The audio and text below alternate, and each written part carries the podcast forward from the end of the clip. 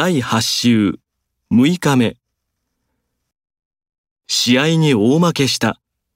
要するに相手のチームと力の差があったということだ。彼は一度も入賞しなかった。要するに才能がなかったということだ。彼女は美人で頭がいい。しかも性格もいい。先日泊まったホテルは古くて高かった。しかもサービスが悪かったので、もう二度と行かない。日本の夏は暑いし、おまけに湿気も多いです。あの蕎麦屋は高いしまずい。おまけにサービスも悪い。最近はペットを飼う家が増えているようです。ちなみに、うちにも犬が一匹と猫が二匹います。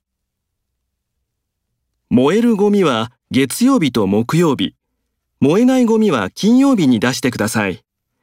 ちなみに資源ゴミの収集日は第3水曜日です。